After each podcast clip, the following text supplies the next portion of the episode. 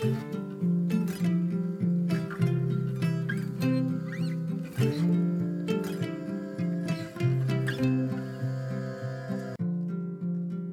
och välkommen till For Health med Anna Sparre. Idag blir det intervju med dietisten och författaren Sofia Antonsson. Vi ska prata om magproblem och särskilt IBS, Irritable Bowel Syndrome. Dessutom så frågar jag Sofia en hel del om yrkesgruppen dietister. En del av er lyssnare har nämligen inte alltid fått så bra hjälp från just er dietist. Om du gillar den här intervjun så blir jag jätteglad om du vill dela med dig av den på Facebook, Instagram eller till en vän. Ju mer du lyssnar, delar och recenserar, desto bättre går det att hålla podden levande med gratis information och intressanta intervjupersoner. Stort tack på förhand! Veckans recension av podden är från Skrotbarn, som i iTunes skriver kunskap i flera olika nivåer. Som blivande biologilärare, fysiologinörd och biohacker älskar jag att lyssna på dessa poddar. De innehåller mycket ny, matnyttig och viktig kunskap som jag både kan använda privat och i undervisningssammanhang. Tack snälla för att du lägger ner så mycket tid, Anna. Längtar alltid tills nästa poddavsnitt släpps. Tack så mycket! Och du som lyssnar, gå gärna in du också och lämna ett betyg eller en recension i iTunes. Det hjälper också enormt mycket för poddens överlevnad. Glöm inte heller att du kan boka mig som föreläsare till ditt event eller till företaget där du jobbar. Eller om du drar ihop en grupp privatpersoner. Om du är nyfiken efter det här avsnittet så hittar du mer information om allt från föreläsningar till konsultationer, hälsotester och information om podden på forhealth.se. Där får du också nya blogginlägg och hälsotips varje dag.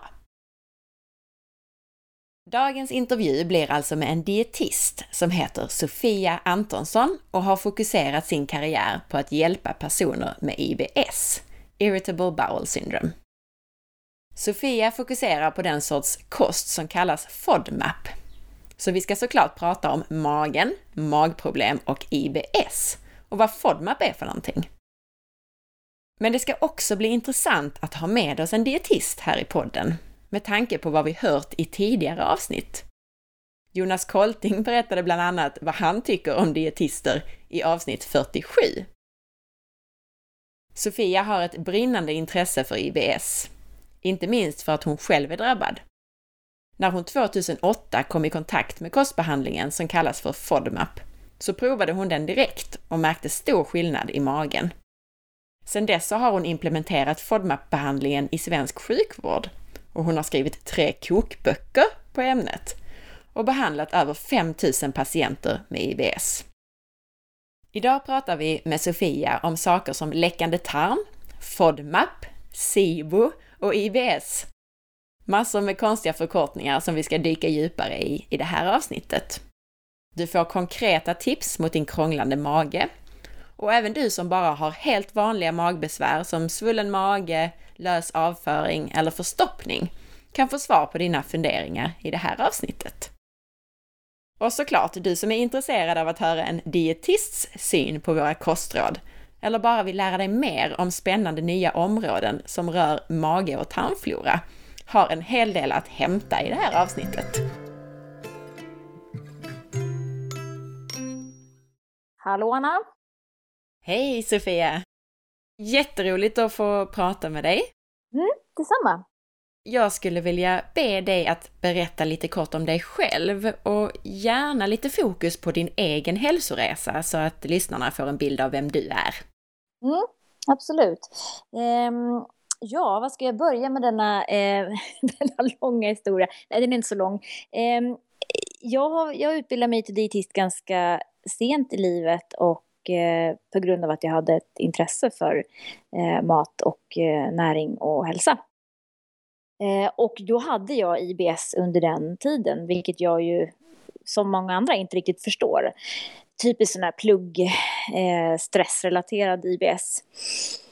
Så då gick jag till läkaren och fick en diagnos och sen började jag jobba som dietist och eh, började ju ta emot patienter med IBS och insåg att ja, det här var ju inga bra råd vi hade att komma med egentligen. Eh, det var det här klassiska, ät mer fibrer, ät mindre fibrer, eh, ta bort eh, laktosen och, och så vidare. Det var väldigt sådär, ja, generella och ganska luddiga råd. Sen snubblade jag av en händelse över den behandling jag håller på med idag, då, som heter FODMAP. Och det var väl 2008, 2009 där någon gång. Eh, och eftersom jag hade besvär själv så provade jag ju såklart den eh, på mig själv och insåg att jag hade ganska god effekt av den inom bara några dagar. Eh, och eftersom jag hade många patienter som sökte mig med IBS så var det inte så svårt att börja testa det här eh, på dem. Eh, vilket jag gjorde då under kommande år. Och insåg att det här var ett extremt potent verktyg för de här människorna. Eh, och sen dess så har jag bara jobbat i stort sett med eh, IBS-patienter. Eh, och har samlat på mig dels deras e-, erfarenheter då och dels min egna erfarenhet inom det här området. Så att eh, idag har jag väl behandlat ungefär 5000 patienter eh, på olika sätt med eh, IBS och andra, ska jag säga också, eh, mag-tarmrelaterade problem eh, inflammatoriska tarmsjukdomar, Crohns, ulcerös kolit, eh, divertiklar, eh, gallbesvär, eh, halsbränna, reflux och hela den biten också. Så att allting hänger ju liksom ihop. Och det är det som jag tycker är så otroligt intressant med det här området, att det verkligen inte går att behandla en liten del, utan vi måste titta på hela systemet på en gång. Jätteintressant och det ska bli eh, spännande att prata lite mer om IBS och andra magproblem med dig alldeles strax. Mm. Men jag tänkte så här, eftersom vi nu har med oss en utbildad dietist så mm. måste jag bara börja med att fråga lite om, om just yrkeskåren dietister, för det har varit på tal i tidigare poddar. Mm, förstår det. Många av mina lyssnare är personer som har fått hitta hälsan på egen hand eftersom de inte har fått rätt hjälp i vården. Mm. Och ska jag vara ärlig så vet jag att många i synnerhet pekar ut dietister som den yrkeskår som har gjort mest skada. Mm. Så jag undrar, vad är din syn på det här? Arbetar dietister generellt på ett bra sätt, tycker du? Alltså jag kan väl säga både ja och nej. Eh, och så är det ju inom alla yrkeskategorier, att man går till en läkare som man tycker att det där klickade inte alls, det var, fick inte alls någon förståelse och, och så vidare. Och så går man till nästa läkare och så inser man att ah, jättebra. Det, det blev verkligen liksom perfect match. Eh, så dels handlar det väl mycket om det här med att kunna möta patienten, alltså det här eh, ja, någonstans pedagogiska och det empatiska i det hela. Men det är klart att dietister idag generellt, vi är ju lite bakbundna av Livsmedelsverket. Eh, och det har vi ju varit sedan lång tid tillbaka och våra råd som vi ger idag bygger ju på eh, egentligen de nordiska näringsrekommendationerna och det som är liksom, det finns en stark eh, evidens för de råd vi ger. Och det som har blivit då att vi har kommit lite i kläm, det är ju att eh, de nordiska näringsrekommendationerna, de ändras ju inte bara hux flux för att det kommer en ny studie på något område, utan det här tar ju många år och det ska göras jättemånga studier på ett område och då kan man eventuellt gå in och ändra en fettrekommendation eller vad man nu vill göra. Så att vi är ju inga, det är ingen så här quick fix eh, yrkeskår. Och det är väl kanske det många tänker när man ska gå till en dietist, att man får så snabba eh, råd som ska ge effekt inom några dagar och så går man ner i vikt eller vad man nu gör för någonting. Och så funkar det ju inte riktigt. Så det är väl Nej. en anledning till att vi faktiskt är, vi har en legitima, legitimation knutna till liksom Livsmedelsverkets rekommendationer.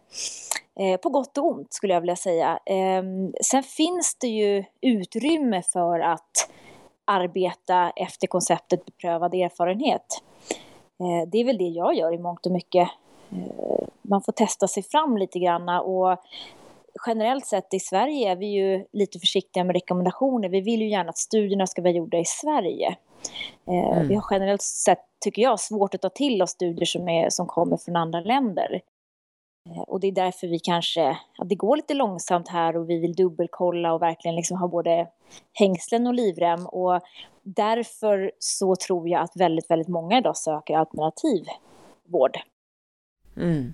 Så att det är väl det här att vi inte liksom ligger i framkant med det senaste eh, på grund av att vi helt enkelt inte har tillräcklig evidens för att göra det. Eh, och jag har full förståelse, jag träffar patienter hela tiden som har varit hos både dietister och läkare och eh, annat eh, folk och inte fått varken förståelse eller några adekvata råd eller hjälp på något vis. Eh, och det är idag är, alltså det kommer ju en stor andel av primärt då, enligt mig, stressrelaterade tillstånd och sjukdomar Eh, och de har vi inte riktigt några bra råd att ge. Eh, varken vi dietister eller läkarkåren är särskilt duktiga på eh, hur man ska tolka det som är stressrelaterat, hormonrelaterat, eh, det som är eh, tarmbakterierelaterat. Vi har ju inga evidensbaserade råd alls kring det. Så att ja, jag, jag, jag, jag, vill inte på något vis eh, smutskasta eh, dietistkåren för att det är... Eh, vi ska ju vara, så, vi ska vara bra på så himla mycket. Är man hjärtläkare, då jobbar man med hjärta. Då behöver man inte fundera så mycket över hur eh, eh de ortopediska delarna och fötter och händer och så vidare, utan då är det hjärta man fokuserar på. Eh, men vi måste ju kunna egentligen lite grann om allt. Och vi ska kunna bemöta alla typer av människor, eh, alla åldrar och alla diagnoser. Så det är klart att det är svårt att bli expert på ett område. Jag har ju verkligen haft en, en, en unik möjlighet att kunna få liksom, grotta ner mig i IBS-området och bara jobba med det. Men det är ju väldigt, väldigt få dietister som jobbar på det viset. Och då har du också kanske större spelrum med just det här som du sa, att du kan använda beprövad erfarenhet och inte riktigt behöver gå strikt efter bara Livsmedelsverkets råd då. Absolut. Eh, jag lyssnar ju oerhört mycket på vad, vad mina patienter eh, säger och hur de reagerar på olika typer av behandlingar. Eh, jag har jättemånga patienter som går alternativt parallellt med att de går hos mig och det, jag, jag tycker det är otroligt spännande eh, hur den alternativa vården kan möta skolmedicinen. För jag tror att ska vi någonstans komma längre fram i det här så måste vi jobba tillsammans det finns liksom ingen rimlighet i att skolmedicinen förkastar allt som är alternativt och tvärtom. Att man sitter och jobbar på varsin front. För det, det kommer inte leda till något, eh, någonting, utan det blir bara kontraproduktivt. Så att jag, jag välkomnar verkligen att man tar in Ehm, alternativvård, alternativ vård, att man försöker göra mer studier på det, så att det blir lite mer rumsrent. Det var intressant det du sa om Livsmedelsverket och att man måste ha mer evidens innan man kan ändra kostråd och så vidare. Eh, jag har precis haft en intervju med Ann Fernholm, den har inte hunnit sändas än nu när vi pratar, men det. När, när det här eh, avsnittet sen så kommer det ha publicerats. Och då, hon nämnde ju att Livsmedelsverkets nuvarande råd bygger på väldigt bräckliga grunder hon sa inte emot det att man inte måste ha mer forskning, utan tvärtom, man måste ha mer forskning, men, men hon säger också att de nuvarande råden inte är så väl underbyggda heller. Så det är bara en liten parentes i, i den här diskussionen tänkte jag. Ja, men, och det är svårt för gemene man, eh, men också för, för, skulle jag vilja säga, hälsoprofessionen att faktiskt bilda sig en uppfattning om vad är en väl underbyggd studie eh, hur ska de göras? Forskarna själva står och debatterar och slänger smuts på varandra och säger att den där studien är inte giltig på grund av det här. Och, så alla har ju sina egna agendor. Det är problem nummer ett i det här. Problem nummer två är ju att väldigt många studier idag är sponsrade av läkemedelsföretag. Eh, och då får man resultat därefter, skulle jag vilja säga. Eh, så att jag tycker själv att det är oerhört svårt att få någon sorts bilda mig en uppfattning om vilka studier som, som är liksom, stämmer överens med de råd vi har idag. Eh, för det är så lätt att komma idag och säga nej, nej, nej, men den här studien, den gäller ju inte. Vi tittar på de här studierna istället. Och då, det är ju ett heltidsjobb att försöka sätta sig in i det där. Så jag förstår att det är många både dietister och läkare som känner att men jag, gör som, jag gör som rekommendationerna säger, jag gör som kollegorna säger. För att det finns inte utrymme idag att försöka sätta sig in i någonting utöver det man har att göra på jobbet. Vad tycker du personligen då om Livsmedelsverkets råd? Kan du svara på det ens utan att få problem? Ja, det kan jag absolut göra och jag har egentligen inga problem med Livsmedelsverkets råd. Um, om man är frisk och normalviktig så har jag inga problem med dem alls. För de rekommenderar ju en, eh, ja vad ska man säga, någonstans kring eh, GI medelhavskost skulle jag vilja säga. Eh, tittar man på vad, vad, eh, hur GI har jobbat under åren, alltså det stämmer ju rätt väl överens med vad Livsmedelsverket rekommenderar. Eh, sen finns det ju alltid detaljer, man kan gå in och titta på fettkvalitet och, och, hur mycket och är det verkligen farligt med mättat fett och så vidare. Men för en, en person som är normalviktig och som är fysiskt aktiv och som inte har några riskfaktorer att tala om så är ju Livsmedelsverkets råd bra. Men sen har vi alla de här människorna som, alltså vi är ju inte gjorda på samma sätt. Vi har inte samma genetiska förutsättningar. Eh, det är klart att vissa människor mår inte bra av kolhydrater alls andra människor klarar sig inte utan kolhydrater. Så vi kan ju inte ha egentligen kostråd som gäller, ett och samma kostråd som gäller alla människor. Och det, det är väl det vi håller på att få fram nu så småningom, alltså genbaserade eh, sätt att äta. Mm. Tror du inte att, att alla människor klarar sig utan fullkorn och spannmål och så, som rekommenderas ganska hårt av Livsmedelsverket? Jo, alltså man klarar sig, men det är också frågan om så här, vad, vad vill man, alltså LCHF, ja det funkar för vissa människor, men för många är det så här, ja det kanske skulle vara en, ett sätt att äta, men jag skulle aldrig vilja leva på det viset. För det blir en stor omställning, det blir jobbigt i vardagen, det blir jobbigt socialt. Och då väljer man hellre att, att äta på ett annat sätt. Och det, jag tänker att många människor är inte kosten liksom allt. Man kan inte leva sitt liv efter en, en viss kosthållning. Nej, eh, och då det håller jag med om. Men, ja. men ska Livsmedelsverket eh, göra rekommendationer utifrån bekvämlighet?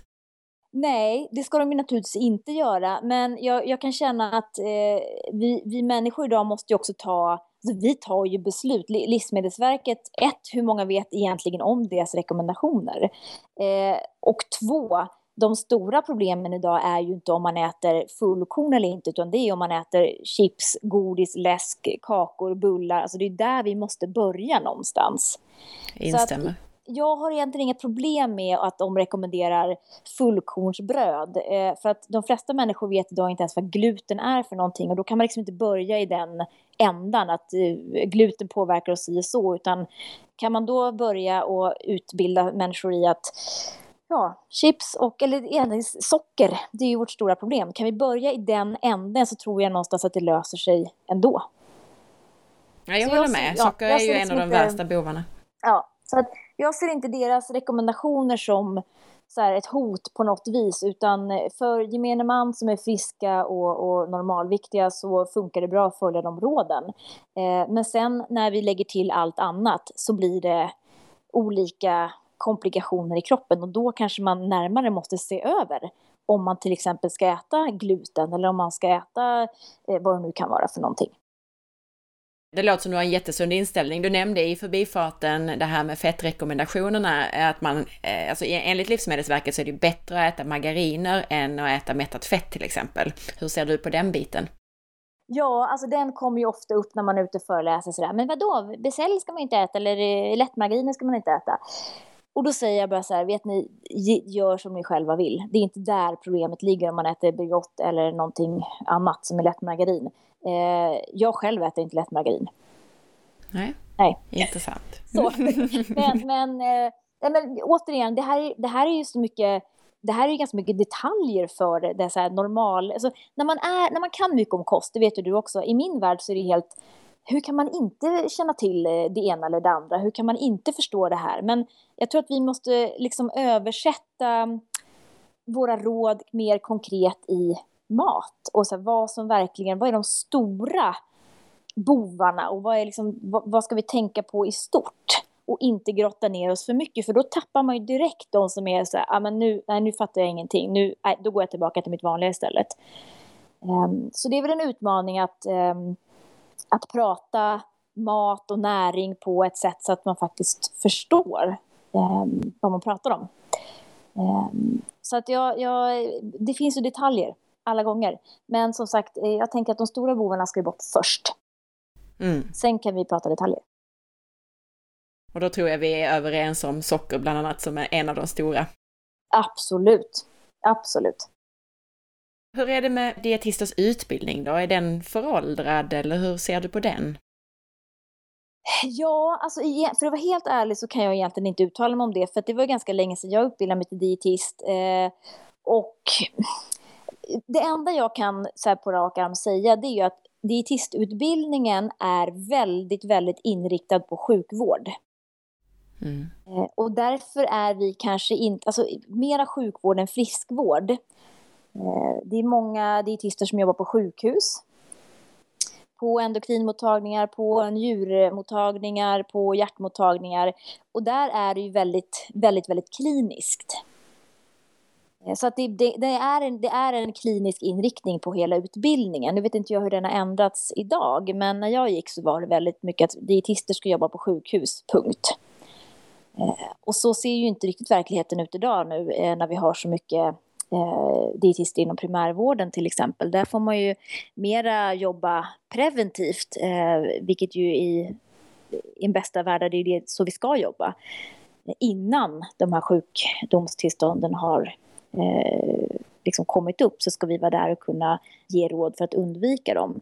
Men så det är egentligen det enda jag kan säga att det är väldigt, eller när jag gick i alla fall väldigt inriktad på liksom klinisk verksamhet på sjukhus. Men vad får man för uppdateringar? Om man nu avslutade sin utbildning, säg för 20 år sedan, mm. hur uppdaterad är man då kring, kring ny forskning och nya råd? Ja, alltså jag uppdaterar mig ju själv och det antar jag att eh, mer eller mindre alla dietister får göra. Det finns, det finns ju naturligtvis nätverk och man träffas och det finns referensgrupper och, och så vidare. Men eh, det, det mesta får man nog ta reda på på egen hand tror jag ja, vi har ju som Läkartidningen har vi vår dietisttidning och så här, så det är väl på liknande sätt där. Som läkare så, så får man liksom ansvar lite grann för att uppdatera sig själv på sitt eget område. Du nämnde att man måste som dietist jobba efter de, de eh, näringsrekommendationer som finns nationellt. Hur är det om man går emot etablissemanget eller går emot de här råden? Kan man då bli avstängd eller hur, hur funkar det? Nej, jag, jag, mig veterligen så är det väl ingen dietist som har fått någon varning eller blivit utesluten ur, eh, eller blivit av med sin legitimation helt enkelt. Eh, och det enda man hör om är ju läkare som möjligtvis blir av med sin legitimation. Men jag vet ju dietister som eh, rekommenderar lågkolhydratkost och det får vi ju göra idag för det finns ju evidens eh, framförallt kring diabetes och så vidare. Så att det är vissa som har eh, såna här lågkolhydratskolor för diabetiker och, och så vidare. Så att alltså lite fritt spelutrymme har vi ju naturligtvis. Det blir ju mycket personligen vad man tycker själv, att den här kosten är ju liksom, det här ser jag funkar på mina diabetespatienter. Ja, då, då kör man väl så. Så det ser nog lite olika ut eh, beroende på var man befinner sig i landet också. Faktiskt, och vilka kollegor man har och sådär. Mm.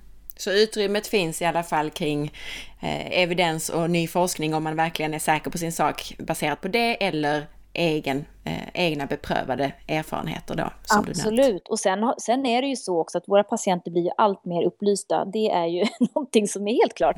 Eh, det kommer ju jättemånga till mig och säger hej jag har eh, östrogenöverskott och jag har binjureutmattning och jag har det ena med det andra och jag tar de här 78 tillskotten och så vidare. Eh, och nu råkar jag tycka att det är väldigt intressant, eh, men eh, många andra kanske skulle sitta som frågetecken där. Och det var ju lite grann så eh, som det kom igång med FODMAP här, att nu är jag ju ute och utbildar dietister konstant, men många sitter ju fortfarande som frågetecken när patienterna själva kommer och säger du, jag vill köra det här FODMAP. Jaha, eh, vad är det för någonting, säger dietisten, har ingen aning.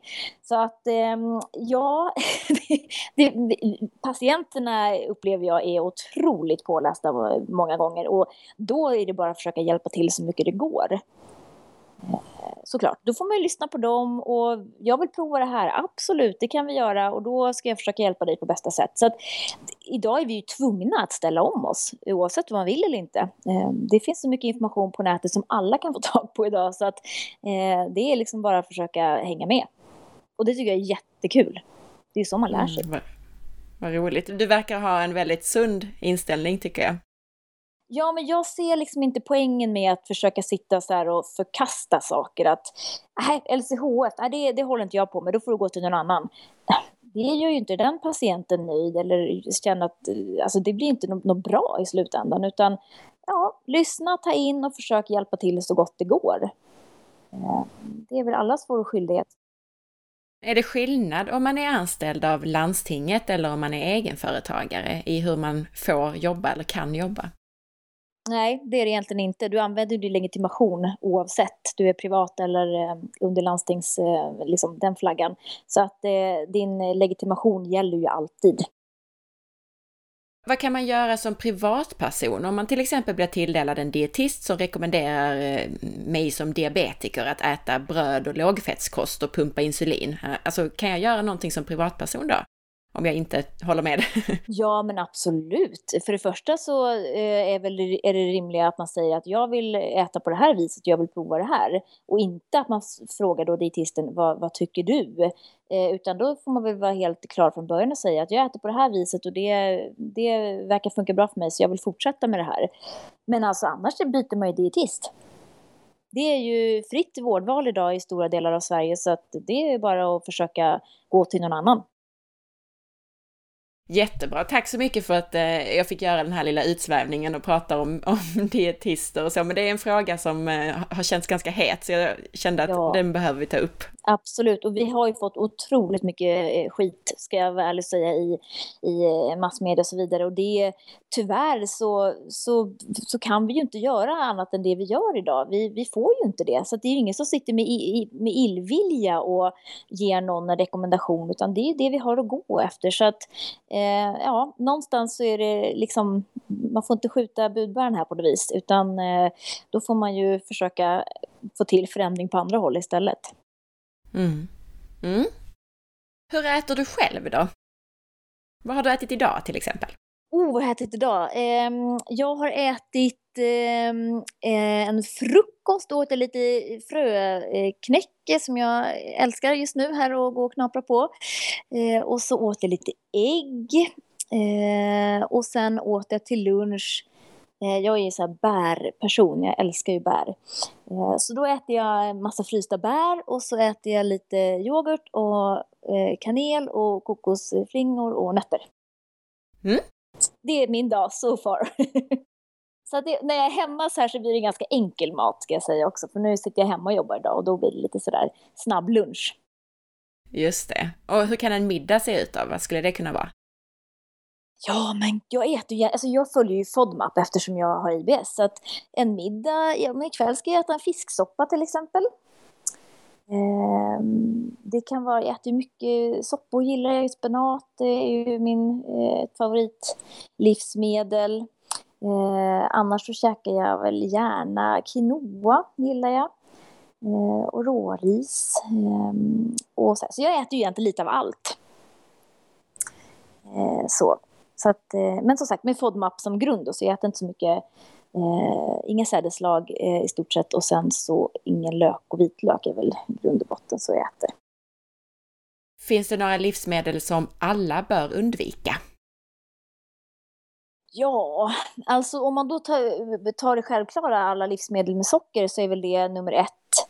Eh, och då menar inte jag att man behöver liksom ta bort frukt och så vidare, utan det är flytande socker och det som är rent socker och det som är tillsatt socker.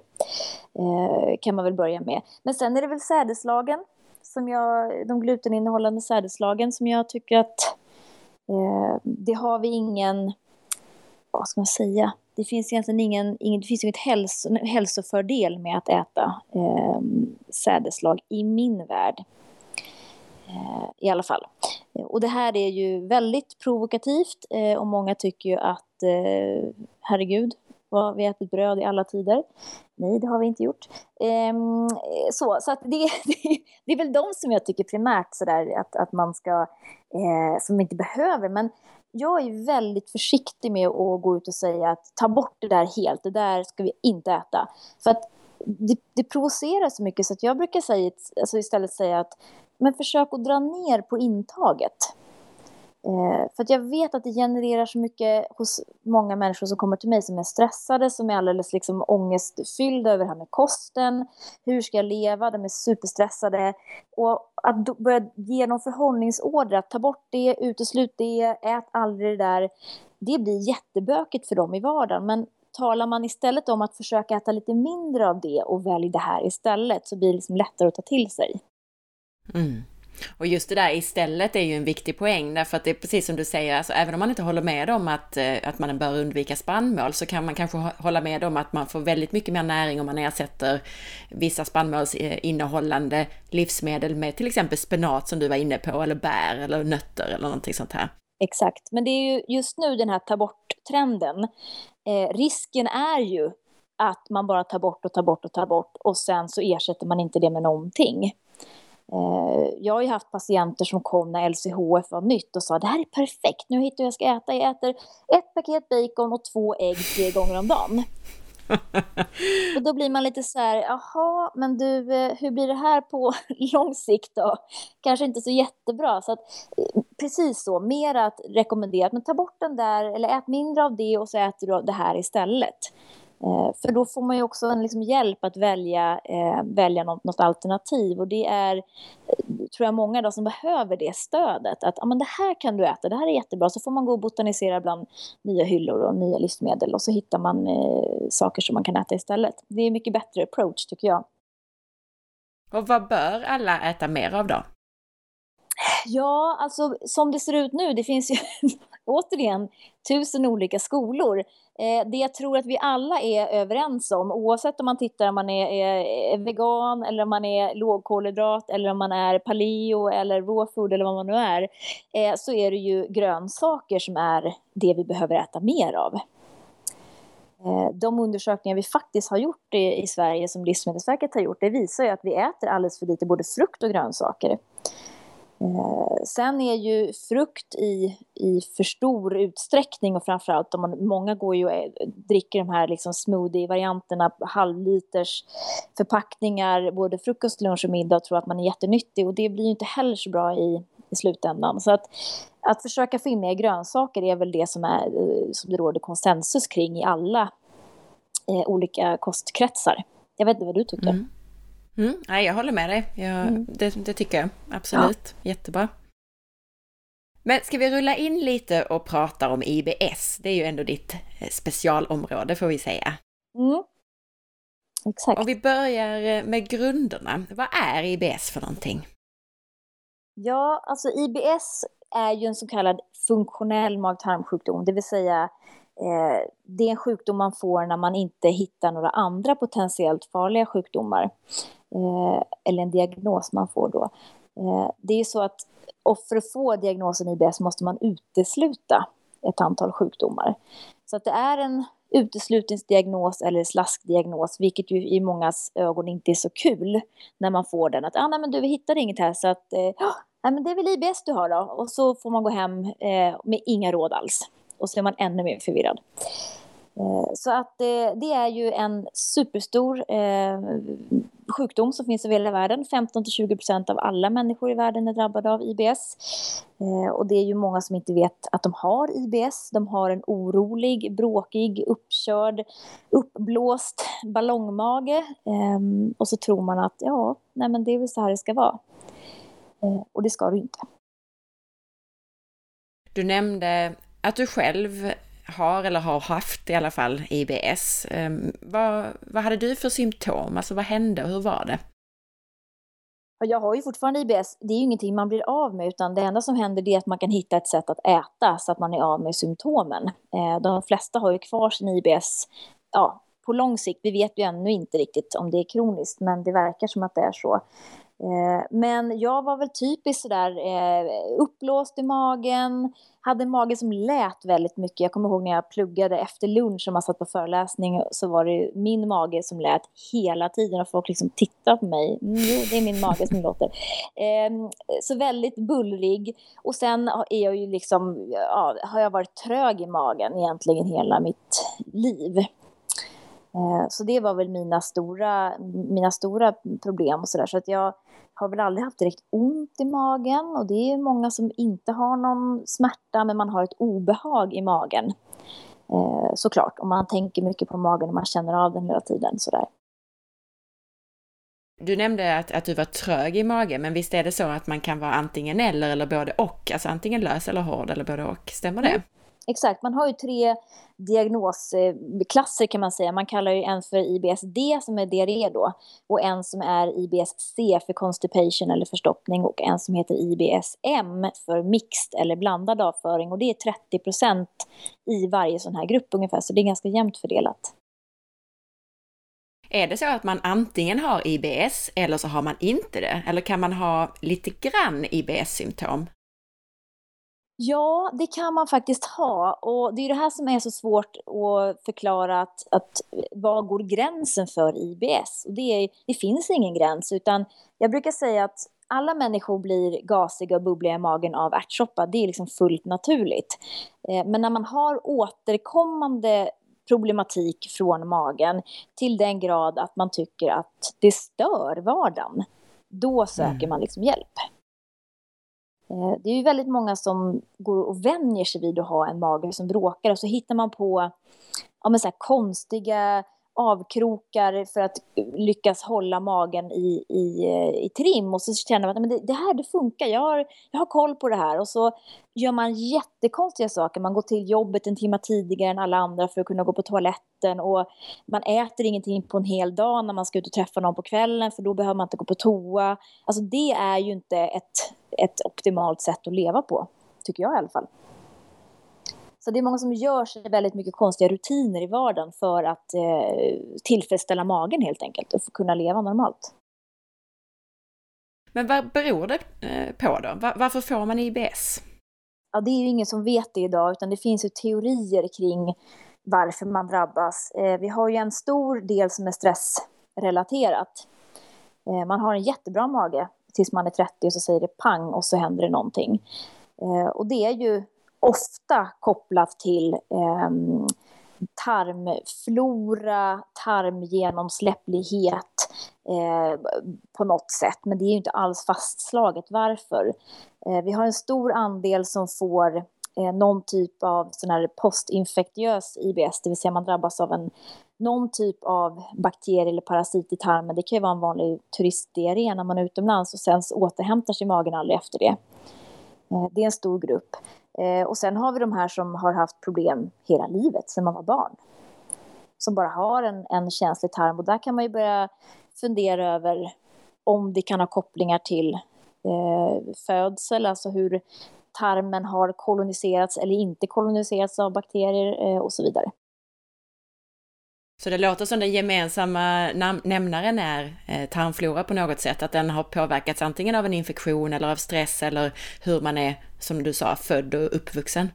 Ja, det, det lutar ju mer och mer åt att eh, tarmmotoriken är störd och vi har mycket mera ehm, eh, vi har en känslighet i tarmen och många fler nervändar, en högre smärtkänslighet. Vi får mycket, mycket mer information upp till, till hjärnan eh, från tarmen än vad, vad andra människor får. Eh, och allting pekar ju mot att det faktiskt är någon typ av bakterierubbning som, som det här börjar i. Men som sagt, vad det är, eh, det vet vi inte. Hur är det med det som kallas för SIBO, alltså Small Intestinal Bacterial Overgrowth? Ja, det är också en sån här 10 000 kronors fråga eh, som egentligen eh, ingen kan svara på. Och SIBO är ett tillstånd som man tror att väldigt, väldigt många människor med IBS eh, lider av. Men eh, vi har inget sätt att diagnostisera det i Sverige. Eh, vi har heller ingen bra behandling för den här typen av eh, eh, bakterieöverväxt. Och det, det handlar ju om att när man har bakterier i tunntarmen, eh, det har vi ju naturligt, men när, när vi har ett, ett, onormalt stort antal och av stammar som kanske då är lite mer åt det, de, det ogynnsamma hållet, eh, så får vi kraftiga symptom av det, uppblåsthet, gaser och vätskebalansrubbningar. Och de, det är samma symptom som vid IBS. Så det är svårt att skilja de här två åt, annat än att man kan eh, göra då utandningstester i USA. England jobbar med mycket med det. Eh, och så kan man mäta eh, vilka gaser som finns i de här utandningstesterna och så kan man konstatera om man har en bakterieöverväxt. Eh, och enda eh, behandlingen idag som finns eh, det är ju en antibiotikabehandling. Och den vill vi helst inte använda. Eh, så. Eh, och risken är ju också när man har tagit den antibiotikan att det är bra tag då och sen så kommer de här bakterierna tillbaka. Man tror ju att, att motoriken i tarmen är eh, så pass att den också kan tarmen kan gå åt fel håll, eller tarmrörelserna. Och att det då backar upp bakterier från tjocktarmen och in i eh, tunntarmen. Det är den ena förklaringen till överväxt. Och den andra förklaringen är ju att vi inte har tillräckligt med saltsyra för att döda de bakterier som ska dödas i magsäcken.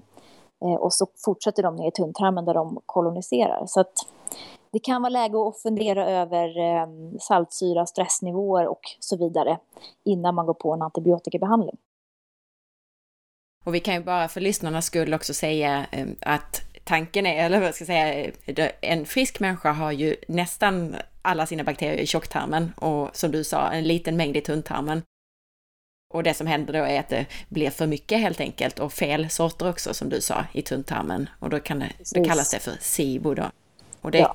kan ju vara antingen eh, en orsak till IBS eller om det är någonting annat med samma symptom som, som du var inne på lite grann. Just det, just det. Jätteintressanta svar som du kom med där och funderingar på det här med SIBO tycker jag. Och det var därför jag var inne på lite grann det här med att ha haft IBS du sa ju det, frågan är om det är en kronisk sjukdom, men om man då skulle kunna, kanske med riktad antibiotika och ändrad kost och så vidare, bota en SIBO så skulle det ju möjlig, möjligtvis kunna vara så att man även botade IBS. Det är min tankegång kring ja, det.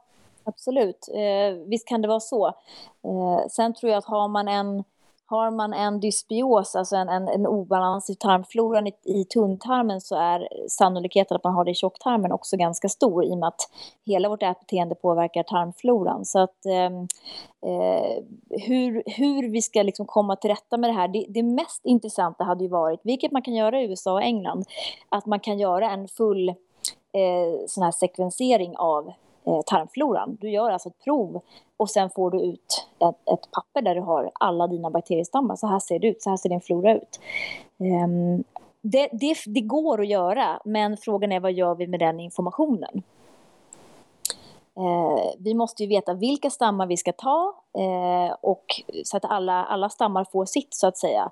Eh, och de probiotiska preparat vi har idag, de är ju Många av de som säljs är ju bara med en stam av bakterier. Vilket blir lite konstigt när man då tjongar ner dem i magen och så blir det ett jätteövertag av just en stam av, av eh, bakterier. Eh, det blir alla gånger inte heller särskilt bra. Så att vi behöver, vi behöver kunna titta vilka tarmbakterier vi har och så behöver vi ha skräddarsydda probiotiska preparat för det. Det, är, eh, det hade varit häftigt. och ja, verkligen. företaget som börjar med det. Precis, och det lär ju komma, men eh, ja, förhoppningsvis Absolut. Eh, snart. Absolut. Mm. Hur är det med eh, det som kallas för tarmpermeabilitet eller läckande tarm, alltså tarmens genomsläpplighetsförmåga? Vad jag har förstått så är det ofta är genomsläppligheten ofta större än den ska vara i samband med just SIBO och IBS. Stämmer det enligt din mening? Ja, alltså det här är ju egentligen ingenting som vi har några studier på att personer med IBS i större utsträckning har en, eh, en, eh, en, en ökad genomsläpplighet i tarmen. Eh, däremot kan man ju tänka att så kan vara fallet. Eh, och när det, här, när det handlar om tarmgenomsläpplighet och läckande tarm så är det också ett begrepp som idag inte finns i Sverige inom skolmedicinen alls. Eh, det kommer en studie nu, den första svenska studien på läckande tarm här om några veckor, vilket ju ska bli väldigt intressant att se. Eh, poängen är ju att när tarmen blir läckande så får vi ut molekyler i blodet som inte ska vara där. Det är osmälta matrester, framförallt då eh, proteindelar från gluten som vi inte kan bryta ner någon människa. Eh, och det kan vara bakterier och parasiter och så vidare. Och alla människor reagerar ju olika på det här. De immunologiska svaren på en läckande tarm, eh, hos de allra flesta så klarar immunförsvaret att ta ner dem på en gång. Eh, men hos alla så går ju inte det så bra. Och då kan man få eh, en del autoimmuna sjukdomar, man kan få en eh, sköldkörtelrubbning till exempel. Eh, och det är där vi inte har en klockren koppling till läckande tarm idag i forskningen. Och det, det efterlyser jag, för vi har en, en forskare i um, USA, en italienare som heter Alessio Fasano, du kanske känner till honom? Mm, absolut. Mm. Mm, forskat mycket på gluten. Exakt. Honom lyssnar jag ofta på, för jag är sådär, man vill ju ändå kunna hänga upp det på någon som faktiskt sysslar med forskning och som är inom skolmedicinen och som har det här som någon sorts brinnande intresse. Han verkar inte ha några, någon dold agenda i det här på något vis. Han är inte köpt av någon, eh, inte det jag har lyckats liksom få fram. Eh, och han menar ju att alla människor får läckande tarm av gluten. Men alla får inte symptom av det. Eh, och det är ju ett väldigt eh, intressant resonemang. Vad händer med tarmbakterierna när tarmen börjar läcka? Är det så att vi får små mikroinflammationer i tarmen eh, och är det så att vi då eh, bryter ner maten på annorlunda sätt och får reaktioner på de födoämnen som till exempel ingår i FODMAP, de här svårsmältade kolhydraterna. Eh, så kan det vara. Och eh, jag tror att stress är ju en jättestor faktor här som påverkar tarm, både tarmbakterierna och eh, tarmgenomsläppligheten. Ehm, och vi har ju naturligtvis en del mat då som socker och gluten och tillsatser och sötningsmedel och så vidare som också påverkar tarmslemhinnan. Ehm, så att huruvida vi har en koppling läckande tarm och IBS och egentligen då den här bakterieöverväxten, ja den, alltså i min värld så är det ju solklart men vi vet inte till vilken utsträckning och exakt vad vi ska göra åt det. Du nämnde några orsaker till läckande tarm. Du nämnde gluten, du nämnde stress och sen kom du in lite, lite snabbt på socker och, och eventuellt sötningsmedel också sa du, eller? Ja, det tycks... De studier som jag har lyckats få fram i alla fall så ser man ju att, att tarmen eh, påverkas negativt av, eh, av sötningsmedel. Eller egentligen tarmfloran eh, påverkas negativt. Eh, så att eh, här är ju också upp till varje enskild person om, om det är någonting som man vill äta eller inte. Men jag tror i långa loppet att det inte är något superbra alternativ. Finns det andra orsaker, tror du, till läckande tarm än, än de, de här sakerna? Säkert massor. Eh, miljön runt omkring oss, allt vi får i oss, eh, både inandningsluft, eh, kemikalier, det vi smörjer på huden, allting har ju någonstans eh, påverkan på eh, tarmsystemet. Så garanterat så finns det ju olika, eh, olika orsaker. Eh, sen är det ju så att en, en återigen normalfrisk person eh, som inte har så hög stressbelastning och som är liksom, ja, har balans i livet eh, kanske inte påverkar så mycket av att äta gluten. Medan någon som är utbränd, som har eh, fibromyalgi eller någonting annat eh, påverkas väldigt starkt av ett glutenintag. Så att det handlar väl väldigt mycket om hur man har det i liksom i livet generellt, om man har balans i livet och i kroppen och i kroppens system. Vad kan man göra åt det då, om man, om man tror eller vet att man har en läckande tarm? Ja, det som verkar vara eh, då enligt rekommendation, eh, det som finns idag, det är ju att dra ner på glutenintaget, alltså sädeslagen.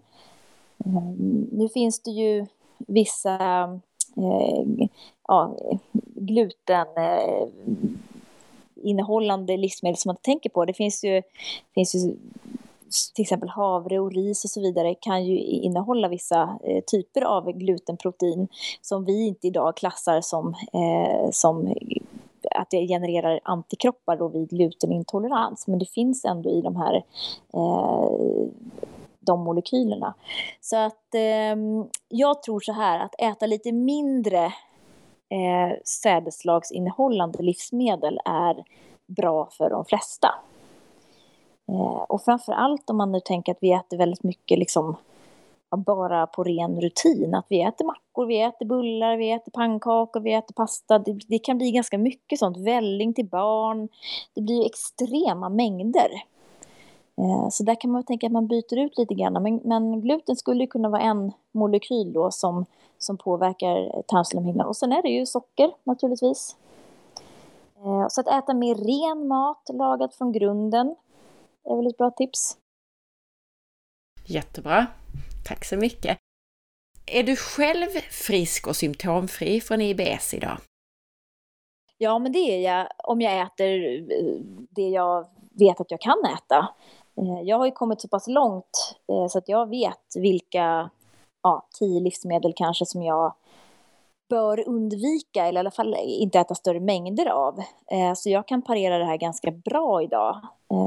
Och sen så hjälper jag ju till, alltså jag äter en del tillskott, probiotika och så vidare för att stötta upp tarmen. Så att jag är symptomfri i stort sett hela tiden och äter jag någonting som jag vet att jag inte ska äta, men då väljer jag att göra det och då vet jag att, att jag kan få symptom, men då blir det inte alls lika jobbigt för då vet jag exakt var det kommer ifrån.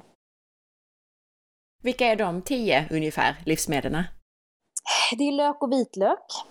Eh, det är eh, sädeslagen. Det är bönor eh, i alla former Eh, egentligen. Eh, det är blomkål som är inget bra alls för min mage. Eh, jordärtskocka eh, reagerar jag mycket på. Eh, svartrot, samma sak. Eh, ja, kaffe i stora mängder. Eh, blir inget bra. Eh, och så kanske lite cashewnötter om jag äter för mycket sånt. Det är inte heller någon, någon hit.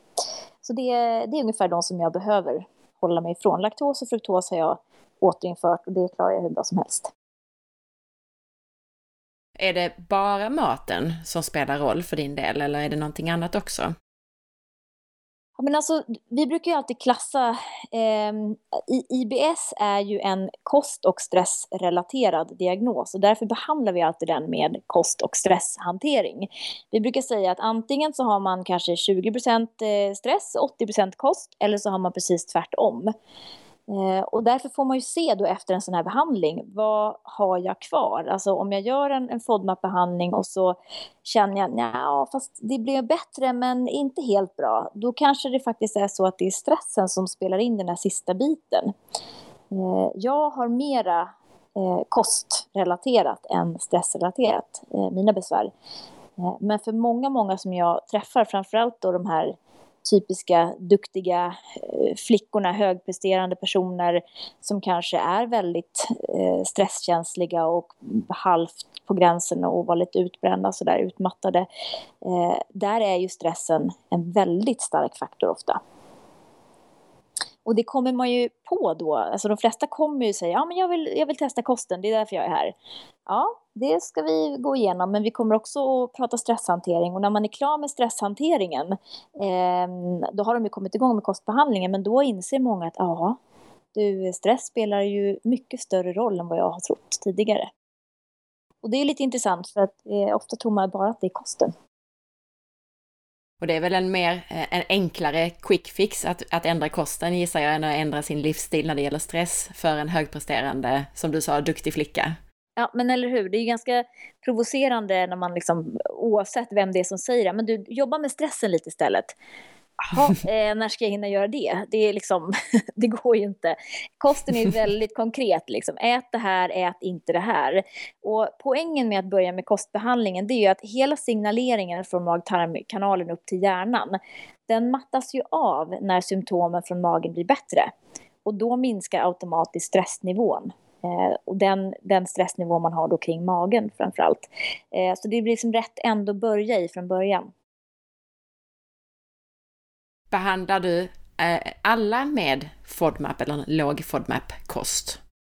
Ja, alltså de som har IBS, de som har IBD, alltså Crohns och ulcerös kolit och även de som har eh, i endometrios eller IBS. Många som har de här två tillstånden är ju liksom osäkra på är det IBS eller är det endometrios? Och nästan alltid får man IBS-diagnos först och sen visar det sig att nej, det var visst endometrios.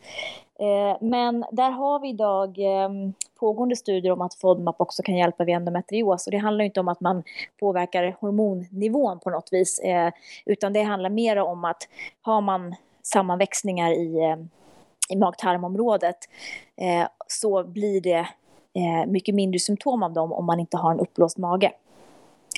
Eh, så att eh, de, den typen av problem behandlar jag. Men sen är det ju många som kommer med och har de här klassiska, jag brukar kalla dem för omeprazolfolket som kommer med sina magkatarrsproblem.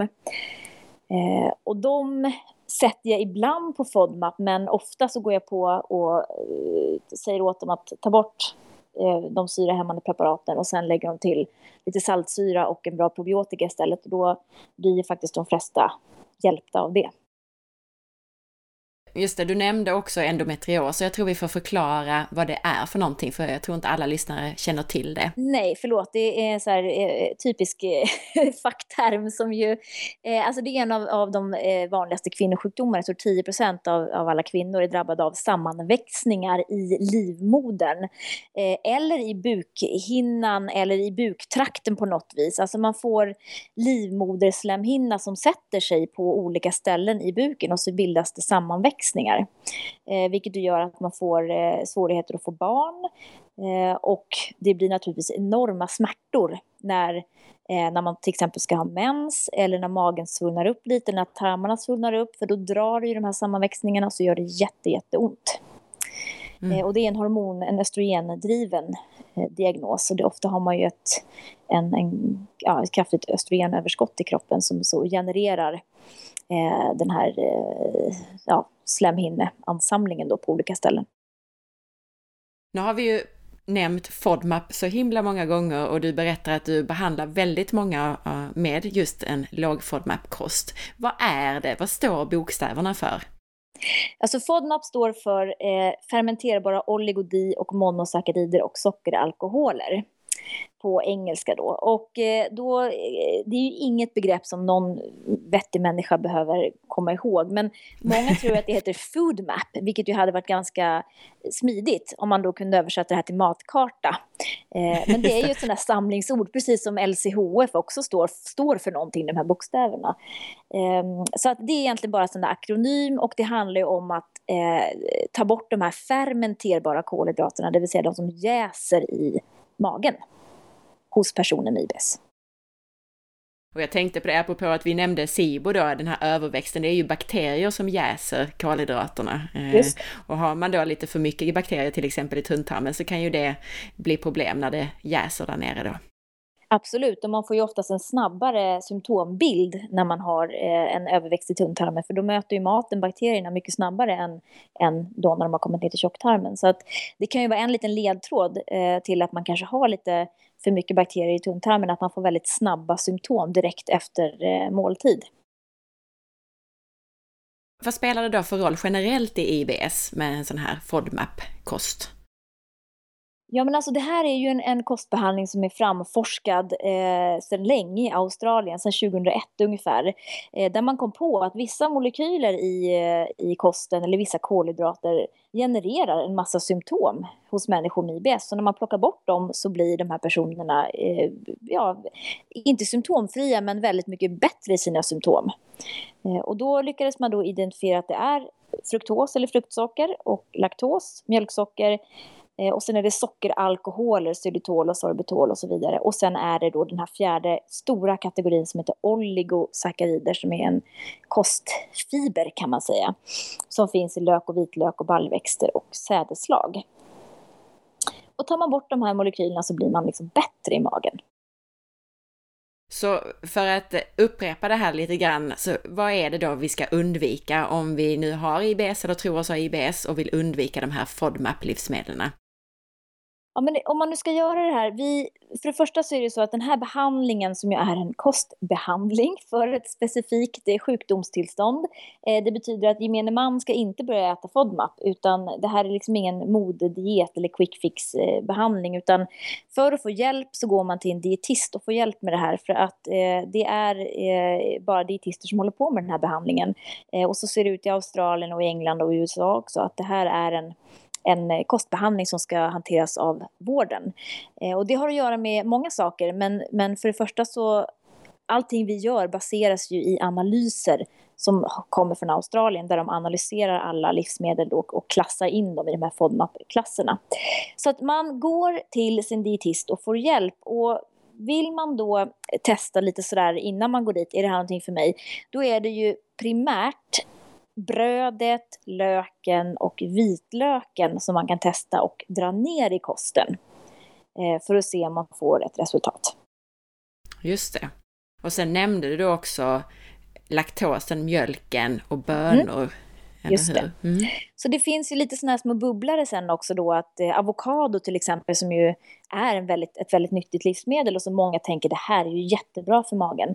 Eh, och det är det ju inte riktigt om man har IBS. Det är ju många som reagerar väldigt starkt på avokado. Men vi tror ju att det är någonting annat. Och det är väl den stora utmaningen skulle jag vilja säga att vi kan liksom, vi har, det är svårt att sätta ihop livsmedel med symptom.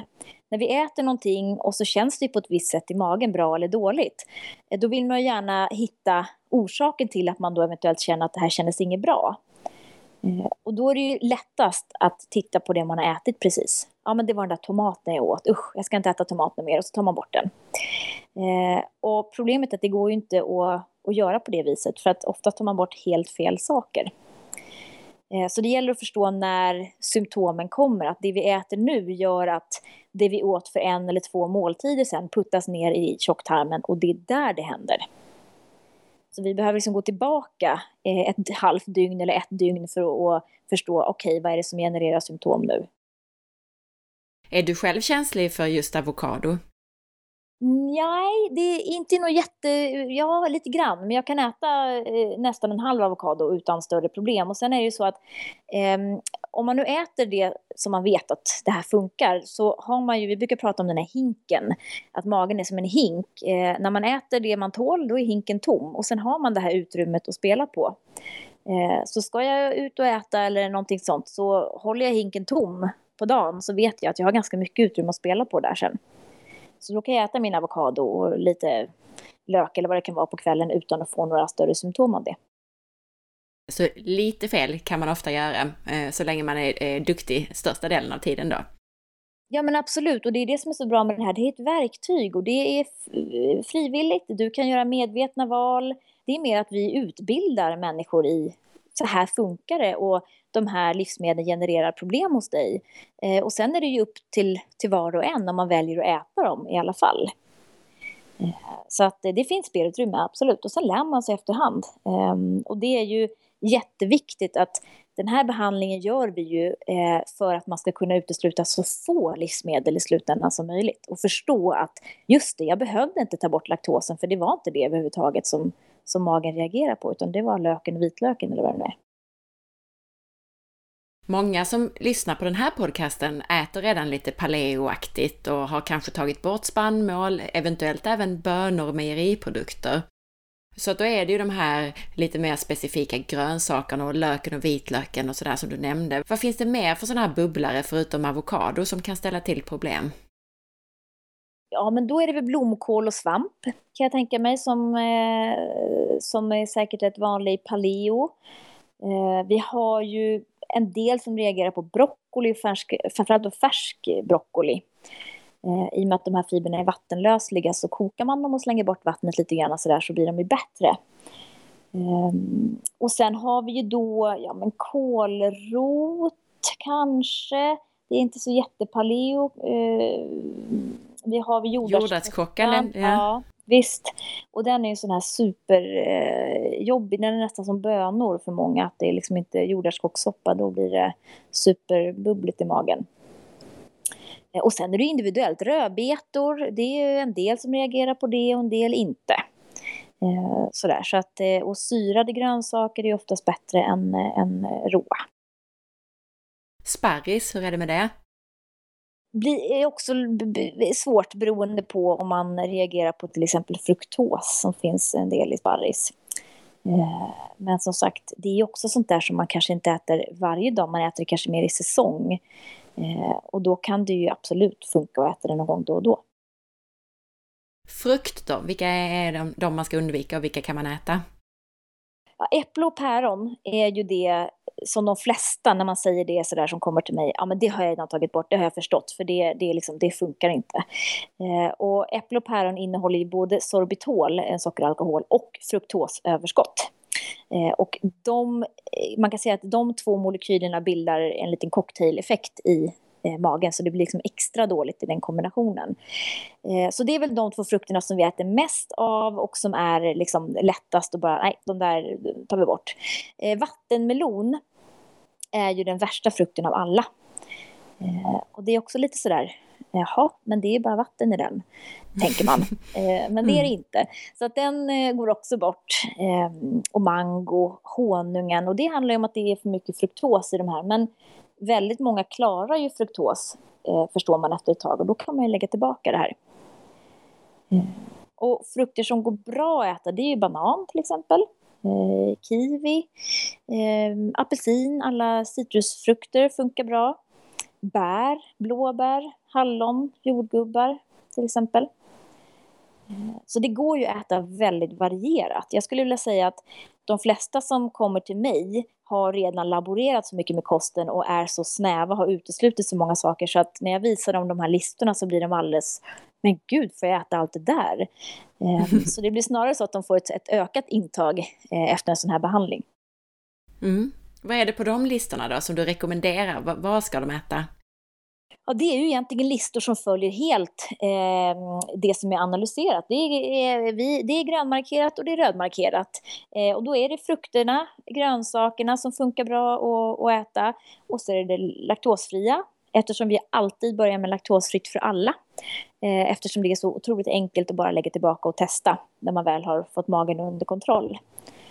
Eh, och sen är det ju då, så all, allting är ju liksom klassat eh, på de här listorna i olika färger. Och sen finns det vissa grejer som vi har orange markerade och de är ju sådana som vi kallar för begränsade livsmedel och de kan man äta i liten mängd oftast. Så det är, det är mycket information, väldigt mm. mycket att förhålla sig till. Och, eh, fast jag kan också tycka att det är ganska bra för att på det här sättet blir ju många väldigt mycket mer medvetna om vad man faktiskt stoppar i sig. Man läser på innehållsförpackningen och man lär sig e-nummer och tillsatser och så vidare och kan göra aktiva val i butiken och det tycker jag känns väldigt viktigt som läget är idag det vi har pratat om här, så det vi pratar om när vi pratar FODMAP, det är ju framförallt kolhydrater. Eh, hur är det med, kan man äta fritt av protein och fett och sådär? Ja, det kan man faktiskt göra. Eh, det finns ju såklart väldigt många som reagerar på stora mängder fett. Eh, och det behöver inte ens vara stora mängder utan det kan bara vara att man inte tål eh, varken eh, nötter eller avokado eller lax eller någonting sånt som innehåller naturligt fett. Eh, så att eh, det är en liten eh, sån här passus att fett är jobbigt för många, framförallt om man har inflammatoriska tarmsjukdomarna där så brukar ju fett vara väldigt eh, svårt att bryta ner. Och likadant protein. Många reagerar ju på rött kött framförallt och tycker att det är, ja, känns tungt att smälta. Svårsmält, ja, just det. Men det är kanske inte det som skapar problemet från början, utan det är snarare så att det är det som är svårt att smälta för en, en skadad tarm, eller? Exakt, hur, hur ja, verkligen. Ja. Eh, och framförallt om man har lite brist på, på saltsyra och matsmältningsenzymer så blir det ju ännu svårare att bryta ner de här molekylerna. Och det är klart att då undviker man ju hellre det och så väljer man kyckling eller fisk eller någonting annat att äta istället. Precis. Hur lång tid tar det att bli bra då? Om man nu eh, har stressen under kontroll och så äter man en sån här låg FODMAP-kost. Mm. Det är ju jätteindividuellt. Vissa blir bra på bara några dagar beroende på hur mycket FODMAP-molekyler man har fått i sig eh, innan. Eh, tar man bort väldigt många och gör en omläggning så, så kan ju magen bli väldigt, väldigt bra på kort tid. Eh, vi brukar säga att inom två veckor eh, brukar man märka någon typ av förändring i alla fall. Eh, jag har väldigt många patienter som får hålla på och kämpa ganska länge innan, eh, innan magen kommer i balans. Det kan handla om ja, allt från tre till sex månader som man får hålla på. Och där handlar det om uthållighet och motivation väldigt eh, hög utsträckning.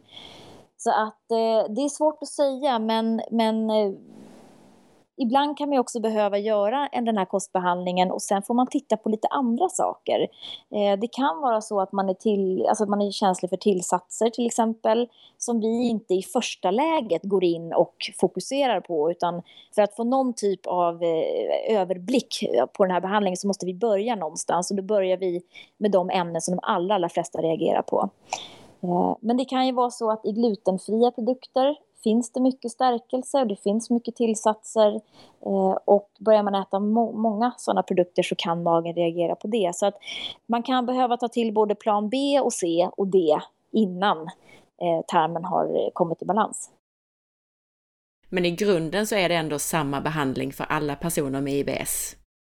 Ja, i grunden skulle jag vilja säga att eh, alltså jag har hittills inte träffat någon med IBS som inte reagerar på eh, lök och vitlök, bönor och framförallt eh, och sädeslag, i alla fall i större mängd. Eh, så att där blir ju ganska många hjälpta bara av att ta bort det. Vi var inne på det lite tidigare här då, men, men är IBS en kronisk sjukdom då enligt dig? Måste man fortsätta hela livet? Alltså, som sagt, vi har inget svar på det. Eh, och i, må i många fall så går ju IBS i skov. Eh, alltså det kommer och går lite grann. Eh, det är bättre på semestern och sen blir det sämre när man börjar jobba igen och så vidare. Då får man vara striktare med kosten eh, i de perioder som man är mer stressad. Och så lär man sig att ah, men när jag har semester så kan jag faktiskt äta lite som jag vill.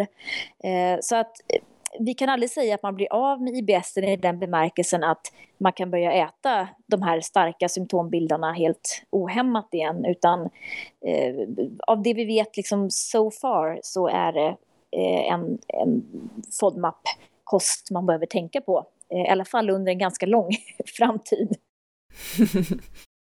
En, en person som inte har diagnostiserats med IBS, men som ändå har lite besvär med magen, man kanske är lite lös ibland eller hård ibland eller man är svullen någon gång ibland. Ska de eh, behandlas eller göra på samma sätt? Men alltså, vi brukar säga att ingen som inte har IBS ska äta FODMAP fullt ut. Eh, och det har att göra med att lök och vitlök är bra att äta Eh, det innehåller ju en massa bra prebiotiska fibrer som tarmbakterierna mår bra av. Eh, så att egentligen så, eh, så har man lite besvär med magen då och då så gäller det väl mer att kartlägga och se när kommer de här besvären. Är det kopplat till typiska symptom, alltså varje gång jag äter bönor så får jag ett problem. Men tar jag bort bönorna så kan jag äta allt annat och har inga problem. Ja, då, då är det ju bara en känslighet för just bönorna. Eh, så att vi, vi håller ganska hårt på det att det är liksom ingen idé för någon som inte har IBS att följa den här kostbehandlingen fullt ut. Men sen kan man ju tänka att ja, man kan dra ner på, som vi var inne på tidigare, på sädeslagen till exempel. Eh, socker i stora mängder, eh, alltså då menar jag läsk och godis som är rent socker, eh, är ju inte bra varken för IBS eller för tarmmiljön eh, överhuvudtaget. Så att det finns ju lite att plocka här för alla. Kaffe till exempel, det är ju många som dricker alldeles för mycket kaffe eh, och som får andra problem, alltså att man får eh, helt enkelt problem med nervsystemet och, och, för mycket påslag där. Så att man kan ju kika hitåt och titta på, liksom, skulle något av det här kunna vara det som eh, orsakar mina problem? Men hur allvarligt är det att ha lite symptom när det gäller magen? Alltså till exempel att man är uppsvälld någon gång ibland eller förstoppad ibland. Behöver man bry sig? Nej, inte om man inte har det återkommande och man känner att det här, det här är jobbigt för mig, det här stör min vardag.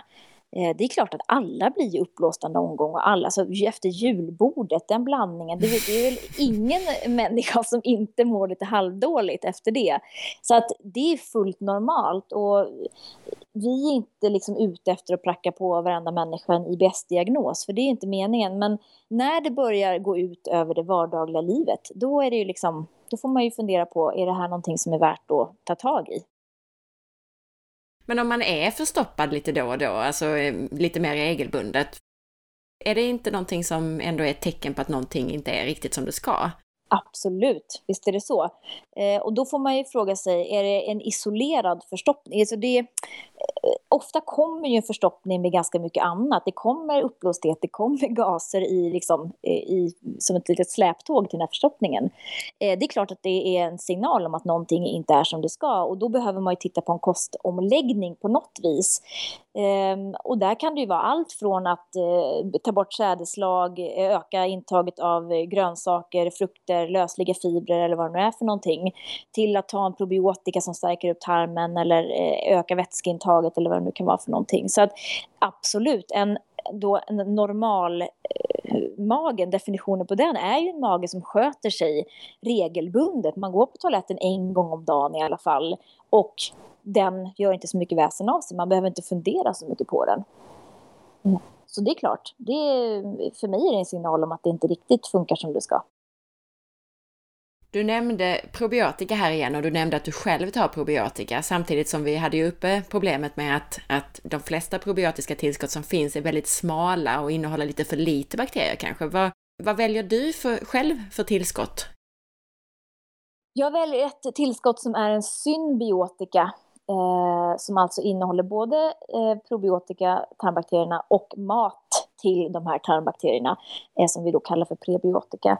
Eh, och det handlar ju om att eh, får vi ner eh, probiotikan i tarmen så vill vi också ha med mat, för då har de en större sannolikhet att, att faktiskt koloni, kolonisera i tarmen. Eh, och det är, eh, vad är det, 29 stammar tror jag i den jag äter eh, av lite annorlunda bakterier. Eh, det är en del jordbakterier och lite annat i den där. Eh, och det intressanta är ju att eh, de, de prebiotiska stammarna inte är några FODMAP-molekyler, inulin, frukt och oligosackarider eh, som ofta finns i andra sådana här symbiotikor där man har både pro och prebiotika.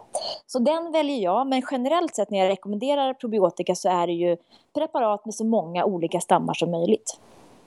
Det är liksom grundregeln. Eh, och gärna levande bakterier, för de har ju ändå en större eh, överlevnadsförmåga ner i, i tjocktarmen. Eh, så att eh, det är väl jättebra att ta en, en mix av så många olika som möjligt eftersom vi inte vet vem som behöver vilken stam. Om vi nu ska försöka summera ihop det här lite grann, eh, om vi kan sammanfatta några råd till personer med typiska IBS-symptom, vare sig de har fått en diagnos eller inte. Vad skulle du säga då? Men för det första så får man fundera på, vill jag göra någonting åt det här eller kan jag leva med det här? Och det, det får man ju liksom ta ett eget beslut på. Eh, jag tycker att det är bra om man går till läkaren och tar ett glutenprov. Eh, idag är det väldigt poppis att välja bort gluten och äta glutenfritt. Eh, men det är ganska svårt att ha koll Eh, på vad gluten är för någonting. Eh, har man då inte tagit ett glutenprov innan eh, som visar om man har glutenintolerans eller inte så kan det bli lite problematiskt när man sen plockar bort gluten. Eh, då kan man ju inte gå och göra något sånt här test igen. Så det är väl den första regeln att ska man börja laborera med kosten så ska man ta ett glutenprov för sen är det liksom fritt fram. Eh, och sen får man ju då fundera på, eh, är det kosten eller är det stressen som påverkar mig allra mest? Ehm, och i de flesta fall så väljer ju eh, många då att börja med en kostbehandling. Eh, och nu har vi ju, ja, vi har säkerligen en 300-400 dietister idag i Sverige som eh, jobbar med FODMAP, den här behandlingen. Eh, så att det finns ju ganska goda chanser för att man har en dietist i närheten som håller på med det här. Eh, och dit man kan gå och få eh, hjälp. Så att, eh, att läsa på eh, innan är ju jättebra. Det finns ju otroligt mycket bra information idag. Så att man är påläst och man förstår vad det här går ut på eh, innan. För att det är ju en, en viss motivationsfaktor och det vet vi ju att när man ska hoppa på något nytt, oavsett om det är en, en snabbdiet eller vad det är för någonting, eller om man ska sluta röka eller, eller gå ner i vikt, då krävs en viss uthållighet. Eh, så att eh, man ska nog göra det här, den här behandlingen gör man ju när man känner sig redo. Det är ingenting man går in så lite halvhjärtat för och gör till 70 procent, för då får man inga bra resultat. Om man vill komma till dig eller veta mer om dig eller få hjälp av dig, vart tar man vägen då? Då eh, går man lämpligast in på vår hemsida som heter ibsfri.se. Eh, och där hittar man dels massa information om eh, IBS och FODMAP såklart. Eh, man kan eh, gå vår onlineutbildning som vi kallar för IBS-skola. Eh, och det är ju ett upplägg som vi eh, använder idag på vår klinik då här i Stockholm. Men om man nu inte bor i Stockholm och vill gå en sån här IBS-skola så är det precis samma sak när man går den eh, via nätet när man själv vill och eh, har möjlighet. Jättebra. Har du några föreläsningar eller du har skrivit någon bok också va? Eller hur är det? Precis. Eh, vi har släppt tre kokböcker eh, och det är eh, egentligen alla de tre är ju fokus på recept då som är anpassade till FODMAP-behandlingen. Så det är inga sädeslag, ingen laktos och ingen lök och vitlök i dem. Och så är den tredje boken nu en eh, brödbok med mm. glutenfritt eh, bröd eh, bakat oftast då på naturligt glutenfria eh, mjölalternativ och sen har vi också en liten, ett litet kapitel med dinkelsurdegsbröd för de som önskar behålla sitt, sitt vanliga bröd. Så kan man äta lite sånt. Eh, och sen håller vi faktiskt på med en fjärde bok som eh, kommer att släppas i augusti och det är en eh, handbok i IBS helt enkelt. Eh, med alla våra erfarenheter vi har eh, eh, skaffat oss under åren och tips och råd från alla våra patienter och så vidare. Och det är ju jättekul att skriva om. Mm, så spännande, ja verkligen. Mm. Det mm. förstår jag. Ja. Är det någonting som vi har missat här idag Sofia, som du tycker att vi skulle prata om? Det jag ofta får frågor om det är ju IBS hos barn. Mm. Eh, det är en vanlig fråga. Eh, kan barn ha IBS? Och eh, det något tråkiga svaret på den frågan är ju ja. Jag upplever att det är allt fler barn som, eller föräldrar till barn som söker mig och det brukar vara barn från ja, ungefär fem år uppåt. Och de har ofta valsat runt i sjukvården i flera, flera år och ingen hittar något fel och ingen kan göra någonting. Och det finns ju rädsla idag eh, hos barnläkare med all rätt att eh, diffus magont hos barn ska tas på lite allvar och det är, det är ibland svårt att få en diagnos för att man är rädd att missa någonting annat som kan vara liksom potentiellt eh, mer farligt än IBS. Eh, och då får man kanske ingen IBS-diagnos. Så att eh, det är väl eh, rimligt att ehm, eh, ändå ge ett råd att har man barn som har ont i magen kopplat till eh, måltid till exempel om man har barn som har väldigt, väldiga problem med toavanorna eh, eller om de klagar mycket på magen, om det är mycket uppblåsthet och mycket pruttigt och sådär så då kan det faktiskt vara eh, läge att prova en eh, sån här FODMAP-behandling. Det går jättebra oftast. Eh, och då behöver man i många fall inte följa den eh, till 100 procent. Alltså man behöver inte blanda in skola och förskola eh, alla gånger utan man kan köra den hemma och då räcker det för att faktiskt eh, i alla fall göra det betydligt bättre.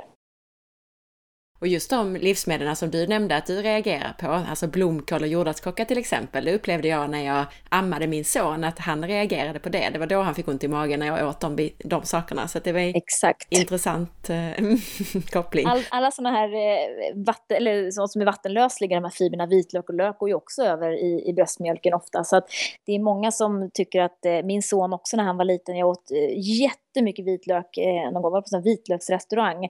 Och jag tror alla han har varit dålig dagen efter när jag ammade. Han kräktes konstant hela dagen. Så att det, det, finns ju en stark koppling där, absolut. Det går över i bröstmjölken. Så att det kan ju ändå vara så att man, att man behandlar mamman med en lite sån här FODMAP light-kost eh, med tanke på de, just de här vattenlösliga fibrerna då, så att det blir lättare för barn som ammar att ta upp dem.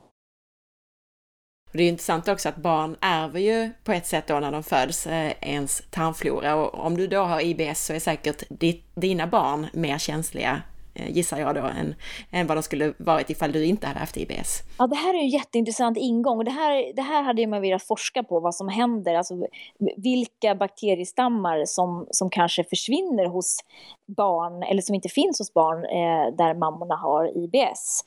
Eh, jag vet inte, min son har inte ärvt eh, en känslig mage, faktiskt. Eh, han är ändå nio här snart så att eh, han, ja, peppar peppar. Bra, ja precis. Nej men det, visst är det ett spännande område. Jag har pratat mycket här i podden om, om tarmflora och sådär och det är jättespännande och kommer mycket ny forskning på det. Så det ska bli jättespännande att följa det här några år framöver. Och du var också inne på det här med specifika behandlingar med olika bakteriestammar och sådär. Så att ja, vi får se helt enkelt. Visst. Är det någonting annat så som du brukar få frågor på? Men alltså det är ju, egentligen så är det bara det här att eh, ibland så träffar jag folk som har föreställningar om att nej, nej, nej, men alltså lök och vitlök har jag inga problem med. Eh, utan jag tror att det är någonting annat. Okej, okay, säger jag. Jaha, men eh, du har ont i magen varje dag? Ja, ja det har jag ju. Okej, okay, men du äter ju lök och vitlök varje dag. Hur kan du då veta att det inte är det? Nej, men det brukar jag inte reagera på. Alltså det här, man har liksom skaffat sig en bild om det har jag full förståelse för, för att det är så vi försöker hantera och kontrollera eh, någonstans vårt tillstånd. Men eh, ibland får man släppa sina föreställningar för att faktiskt eh, eh liksom, okej, okay, se på det här med nya ögon och försöka att liksom, ja, jag tror inte att jag reagerar på det här, men jag, jag testar i alla fall. Eh, det är väl kanske det vanligaste, att eh, hur, kan det vara in, hur kan du köra samma behandling på alla? Jag måste vara individuell, det måste vara liksom individuellt. Eh, och det är ju inte så, alla gånger i alla fall. Alltså en stor anledning till att många tycker att det är jobbigt att göra en förändring i kosten, det är att alla frågasätter hur man äter. Eh, men vadå, varför ska inte du äta den där bullen och lite gluten? Va? Ska du vara en av de som håller på med det där nu också? Men oh, gud vad jobbigt. Och, alltså, det blir, det blir, det är många som kommer och säger ja, jag klarar inte upp, jag klarar inte av att stå upp för mig själv. Jag vill säga nej, men ändå så tar jag den där bullen och vet att jag kommer att må jättedåligt efteråt. Och jag klarar inte av att säga nej. Och det har inte att göra med att de, är, att de är sugna på den här bullen utan det handlar bara om att de orkar inte hålla på och förklara och få det här liksom gång på gång. Att men, äh, vadå gluten, det, det är väl inte så himla farligt eller att det där är väl inte, du kan väl inte blivit så dålig av lite lök heller. Och då förstår jag att det är jättetufft att och verkligen så stå upp för sin grej. Hur har du gjort det personligen? Har du, har du förklarat eller har du någon, något tips till dem som tycker att det är svårt? Ja, för mig är det inga problem, för jag, jag förklarar det gladeligen och jag säger bara nej, men jag äter inte det där, för det, det mår inte jag något bra av. Eh, så för min del så handlar det mer om att jag har förstått vad jag ska äta och inte och sen vad folk tycker och tänker om det, det struntar jag fullständigt i. Men om man nu sitter på en tillställning eller om bullfatet kommer runt i fikarummet på, på rasten och man säger nej, då är det lätt att man får de här kommentarerna efteråt. Men om man istället säger att Nej, men jag har slutat äta bullar och jag är så glad för att jag har blivit av med mitt magonda. Då är det ingen som kan gå vidare och försöka liksom pusha. Eh, säger man bara nej tack, då, då triggar ju folk igång på det. Men om man verkligen talar om att jag är så glad för jag mår så otroligt mycket bättre nu när jag slutar med bullar. Eh, ja, så kan man alltid gå och referera till magont. För säger man att man blivit av med något som har gjort ont, då är det väldigt svårt att, att försöka gå vidare med det.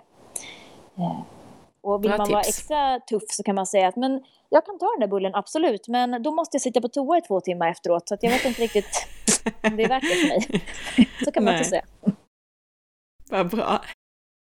Tack snälla för alla goda råd och all information och att du ville vara med och ta dig tid. Ja, men det var så lite. Tack för att du lyssnade idag. Jag ska tillägga att de tester som Sofia nämner i intervjun går att beställa via mig på forhealth.se.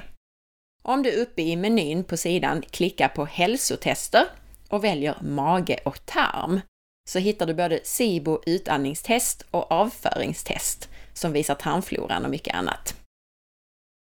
Jag hoppas att du gillade den här intervjun och gjorde du det så får du inte heller missa att läkaren Peter Martin kommer tillbaka till podden i nästa avsnitt och prata på just det här ämnet. Då kommer vi ta en lite annan vinkling och djupdyka i frågan om IBS kanske faktiskt går att bota. Och vi fortsätter att prata om ifall man kanske ändå vet vad det kan bero på. Vi fokuserar särskilt på SIBO som en förklaring till IBS och behandling av just SIBO och IBS. Och du får lära dig lite allt möjligt om vårt tarmsystem, alltså även för dig som är frisk. Kommentera gärna vad du tyckte om dagens intervju i kommentarerna på forhealth.se eller på Facebook eller Instagram. Du hittar mig, podden och forhealth på facebook.com forhealth.se och på Instagram via signaturen asparre. Och så glöm inte bloggen forhealth.se. Och om du nu gillade den här podcasten så glöm inte att dela en länk på Facebook och att tipsa dina vänner. Ha en riktigt fin vecka så hörs vi snart igen.